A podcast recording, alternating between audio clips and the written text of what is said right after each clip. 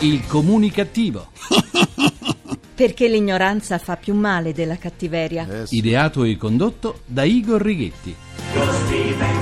Regge malamente alle tasse che fregano le masse. C'è la luce, il gas e il condominio da pagare. Le tasse fregano le masse. Buona comunicazione Italia, dal vostro comunicativo di fiducia Igor Righetti. Bentornati alla nostra terapia di gruppo Emissioni Zero, numero 1965 col 65, decimo anno di programmazione col decimo. Cominciamo la terapia. Tanti giovani protestano per il diritto sacrosanto a studiare, ma tanti invece si lamentano se devono studiare 10 minuti in più 10. È quanto accaduto a Napoli, dove per quasi tutti gli studenti del liceo scientifico Labriola la nuova preside ha disposto alcuni giorni fa la sospensione di massa dopo la protesta dei ragazzi scontenti per la riduzione dell'intervallo da 20 a 10 minuti.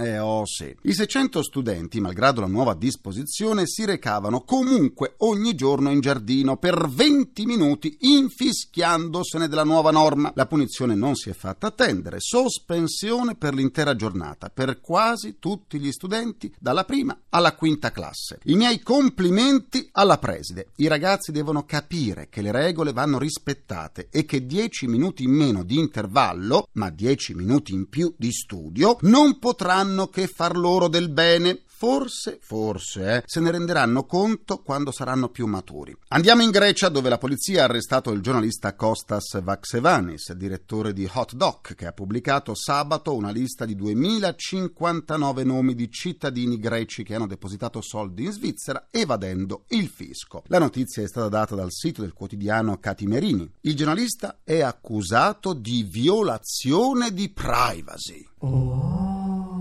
violazione di privacy. Invece di arrestare gli evasori e i ministri che hanno avuto in mano la lista, cercano di arrestare la verità e la libertà di stampa, ha detto il giornalista in un'intervista diffusa su internet dopo che era stata resa nota l'emissione di un mandato d'arresto nei suoi confronti. Quella pubblicata sarebbe la lista Lagarde che l'allora ministro francese delle finanze, Christine Lagarde, ora direttore del Fondo Monetario Internazionale, consegnò nel 2010 alle autorità greche con i nomi di cittadini titolari di conti in Svizzera. I responsabili greci avevano sostenuto che queste informazioni erano state ottenute in modo illegale e non potevano essere utilizzate per perseguire eventuali evasori fiscali. Tra i nomi pubblicati nella lista ve ne sono almeno tre di politici, tra cui due ex ministri conservatori, uno è deceduto, e un consigliere del primo ministro Samaras. Chissà se il giornalista sarebbe stato arrestato lo stesso se in questa lista non ci fossero stati i nomi dei tre politici, tra cui quello del consigliere del primo ministro. Chissà. Chissà se va, chissà se va. Chissà, chissà. Torniamo in Italia, nella civile Toscana. Il sindaco di Massa Marittima, Lidia Bai, è stato drastico. No ai cani in visita al cimitero comunale della città, anche se tenuti al guinzaglio, con la sola eccezione di quelli che accompagnano persone invalide, e ci mancherebbe altro. Lo stesso sindaco ricorda alla cittadinanza che è vietato l'accesso ai cani in aree destinate ai giochi dei bambini. L'atteggiamento del sindaco Lidia Bai nei confronti dei cani e dei loro proprietari è da stigmatizzare, anche se ha delle attenuanti. Per una civile convivenza occorre che tutti abbiano rispetto degli altri ed essere possessori di cani porta con sé dei doveri come quello di pulire laddove gli animali sporcano. Se questa elementare azione non viene fatta, va da sé che le reazioni siano di diniego di accesso non ai proprietari sozzoni e incivili, come sarebbe giusto, ma ai loro cani.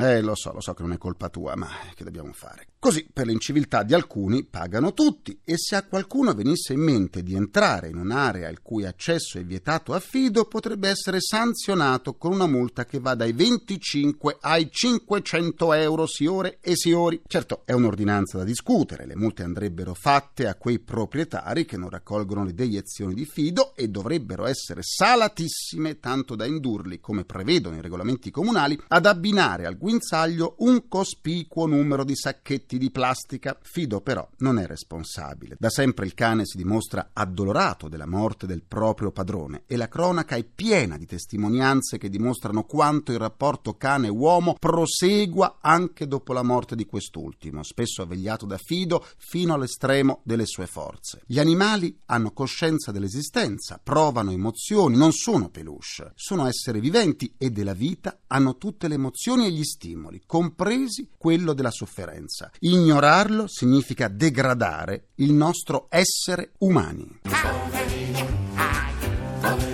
Eh, poveri noi, poveri noi.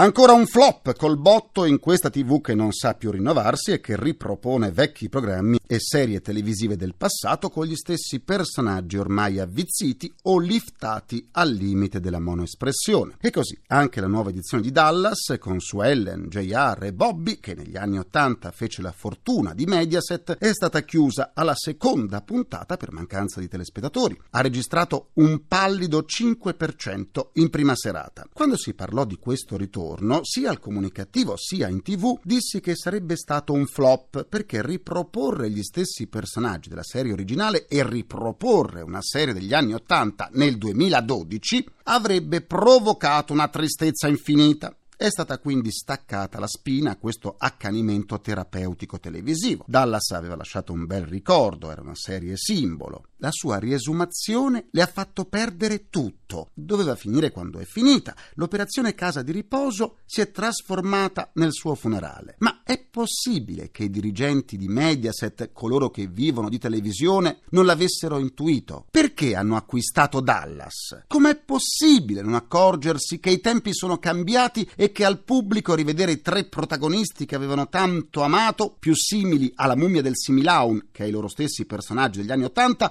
avrebbero provocato il rigetto. E così la TV generalista continua a perdere telespettatori non masochisti, stanchi di vedere programmi spalmandosi la crema antistaminica. Per creare programmi nuovi bisogna conoscere bene la realtà del proprio paese e gli abitanti che la popolano. Non c'è bisogno di investimenti faraonici, c'è bisogno di idee, quelle idee che sono ormai diventate merce rara.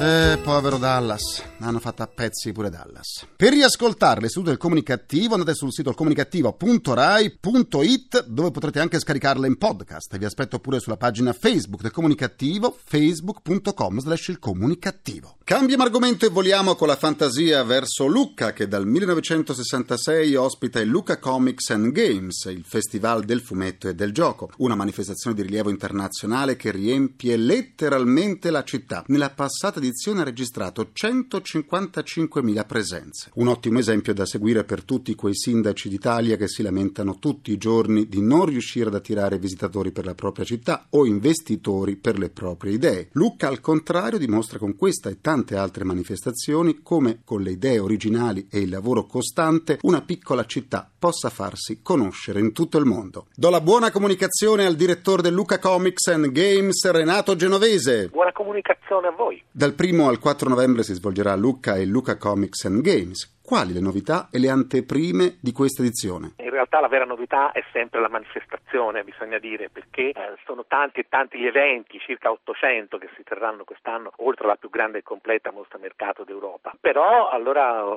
dato che è impossibile sciorinarli tutti quanti, tiro fuori qualche chicca. Allora, la cosa più simpatica, e questa è una cosa del tutto nuova, è che in occasione dell'uscita che viene lanciata proprio a Lucca da Ubisoft, terzo episodio della sera Assassin's Creed, diciamo che loro sono voluti appropriare di tutta la città. Quindi come si lancia un videogioco in una città come la nostra, una città d'arte e di cultura? Non soltanto chiaramente vendendolo nei loro banchi, diciamo nel grande padiglione di Lucca Games di oltre 10.000 metri quadri, ma invadendola. Quest'anno noi saremo invasi dai reenactors, dai ricostruttori storici che rifaranno sui prati fuori le mura la battaglia di Bunker Hill, la prima la battaglia della guerra di indipendenza americana, perché questa è la nuova ambientazione di Assassin's Creed, che prima invece era rinascimentale. Ci saranno proiezioni sulle mura, proiezioni sui palazzi storici e quindi un'operazione a tutto tondo. L'altra cosa molto importante secondo me è, eh, oltre al ricco programma che abbiamo per i comics, di mostre, presentazioni, showcase, novità, eccetera, è il settore cinema che abbiamo lanciato l'anno scorso, Movie, Comics and Games, e quest'anno veramente porta delle chicche, delle vere antiprime. Innanzitutto, allora Frankenweenie, l'ultimo di Tim Burton, il film in animazione, nello stile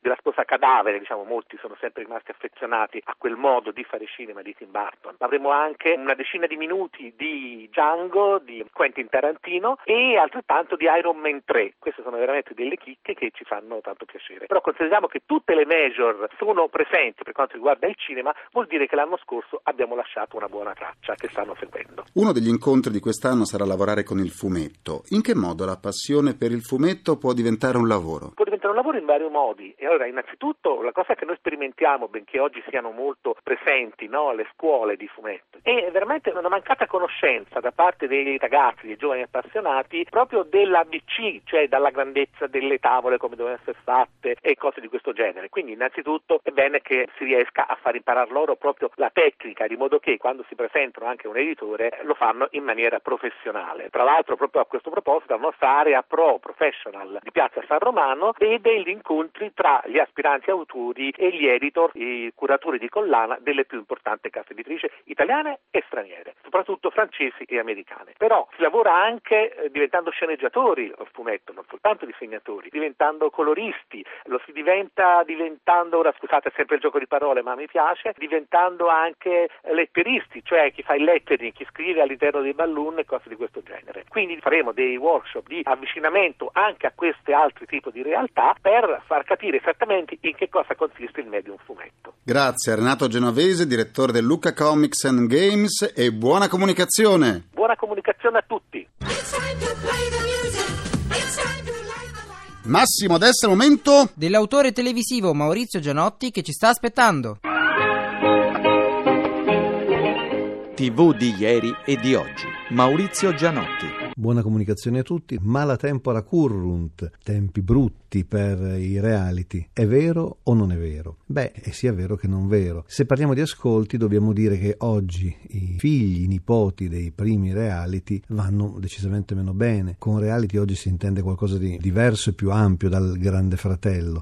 Già dal Grande Fratello vennero altri programmi, programmi di montaggio come Survivors, vennero programmi come L'Isola dei Famosi, Celebrity Show e via dicendo. E poi col passare degli anni il reality è diventato un po' tutto. Oggi ci sono molti programmi che prendono spunto dai reality, ma non sono esattamente dei reality, sono magari dei makeover show. Parliamo di due programmi che sono comunque delle filiazioni dei reality e che sono andati in onda di recente. Intanto parliamo di Rai 2, parliamo del programma Pechino Express che è stato condotto, come sapete sicuramente, dal principe Emanuele Filiberto di Savoia. Il programma ha avuto un destino particolare perché ha avuto un grande gradimento, un grande gradimento da parte dei giovani. In particolare è stato apprezzato il ritmo, le riprese, è stato apprezzato il mondo orientale in cui era ambientato, forse meno l'aspetto della vicenda, degli ospiti, dei protagonisti. Era anche una collocazione particolare perché è un programma che ha sostituito la fascia, è andato a coprire la fascia lasciata libera dal programma di Santoro, quindi il giovedì sera di Rai 2. Però, diciamo, ascolti non tanto alti, si è poi fermato intorno al 7%, e quindi un ascolto considerato forse un po' basso, ma un grande gradimento ha fatto sì che comunque il programma è riuscito esperimento sia stato confermato per l'anno prossimo. L'altro esperimento che è andato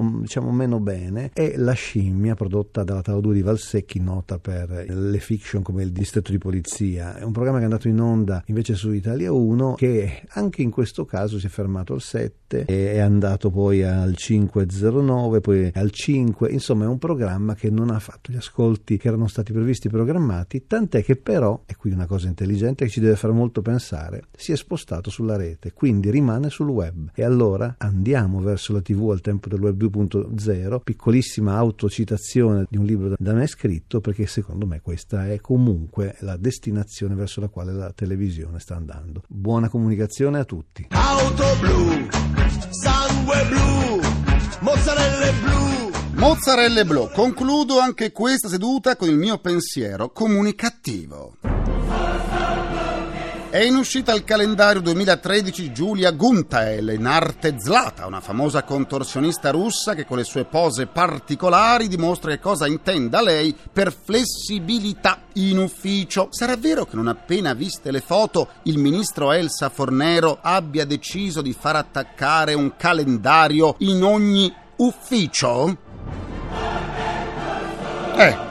Ringrazio i miei implacabili complici, Vittorio Rapi, Walter Righetti, Cara Pagliai, Massimo Curti. Un ringraziamento a Francesco Arcuri. Alla console. Alla console tra gli immancabili. Folletti! Folletti agli arresti boschivi c'è Fulvio Cellini. La terapia quotidiana del comunicativo tornerà domani, sempre alle 14.44, minuti primi, secondi a nessuno. Buona comunicazione e buon pomeriggio dal vostro portatore strano di comunicattiveria, Igor Righetti. Grazie, a domani. Il comunicativo. Perché l'ignoranza fa più male della cattiveria. Ideato e condotto da Igor Righetti.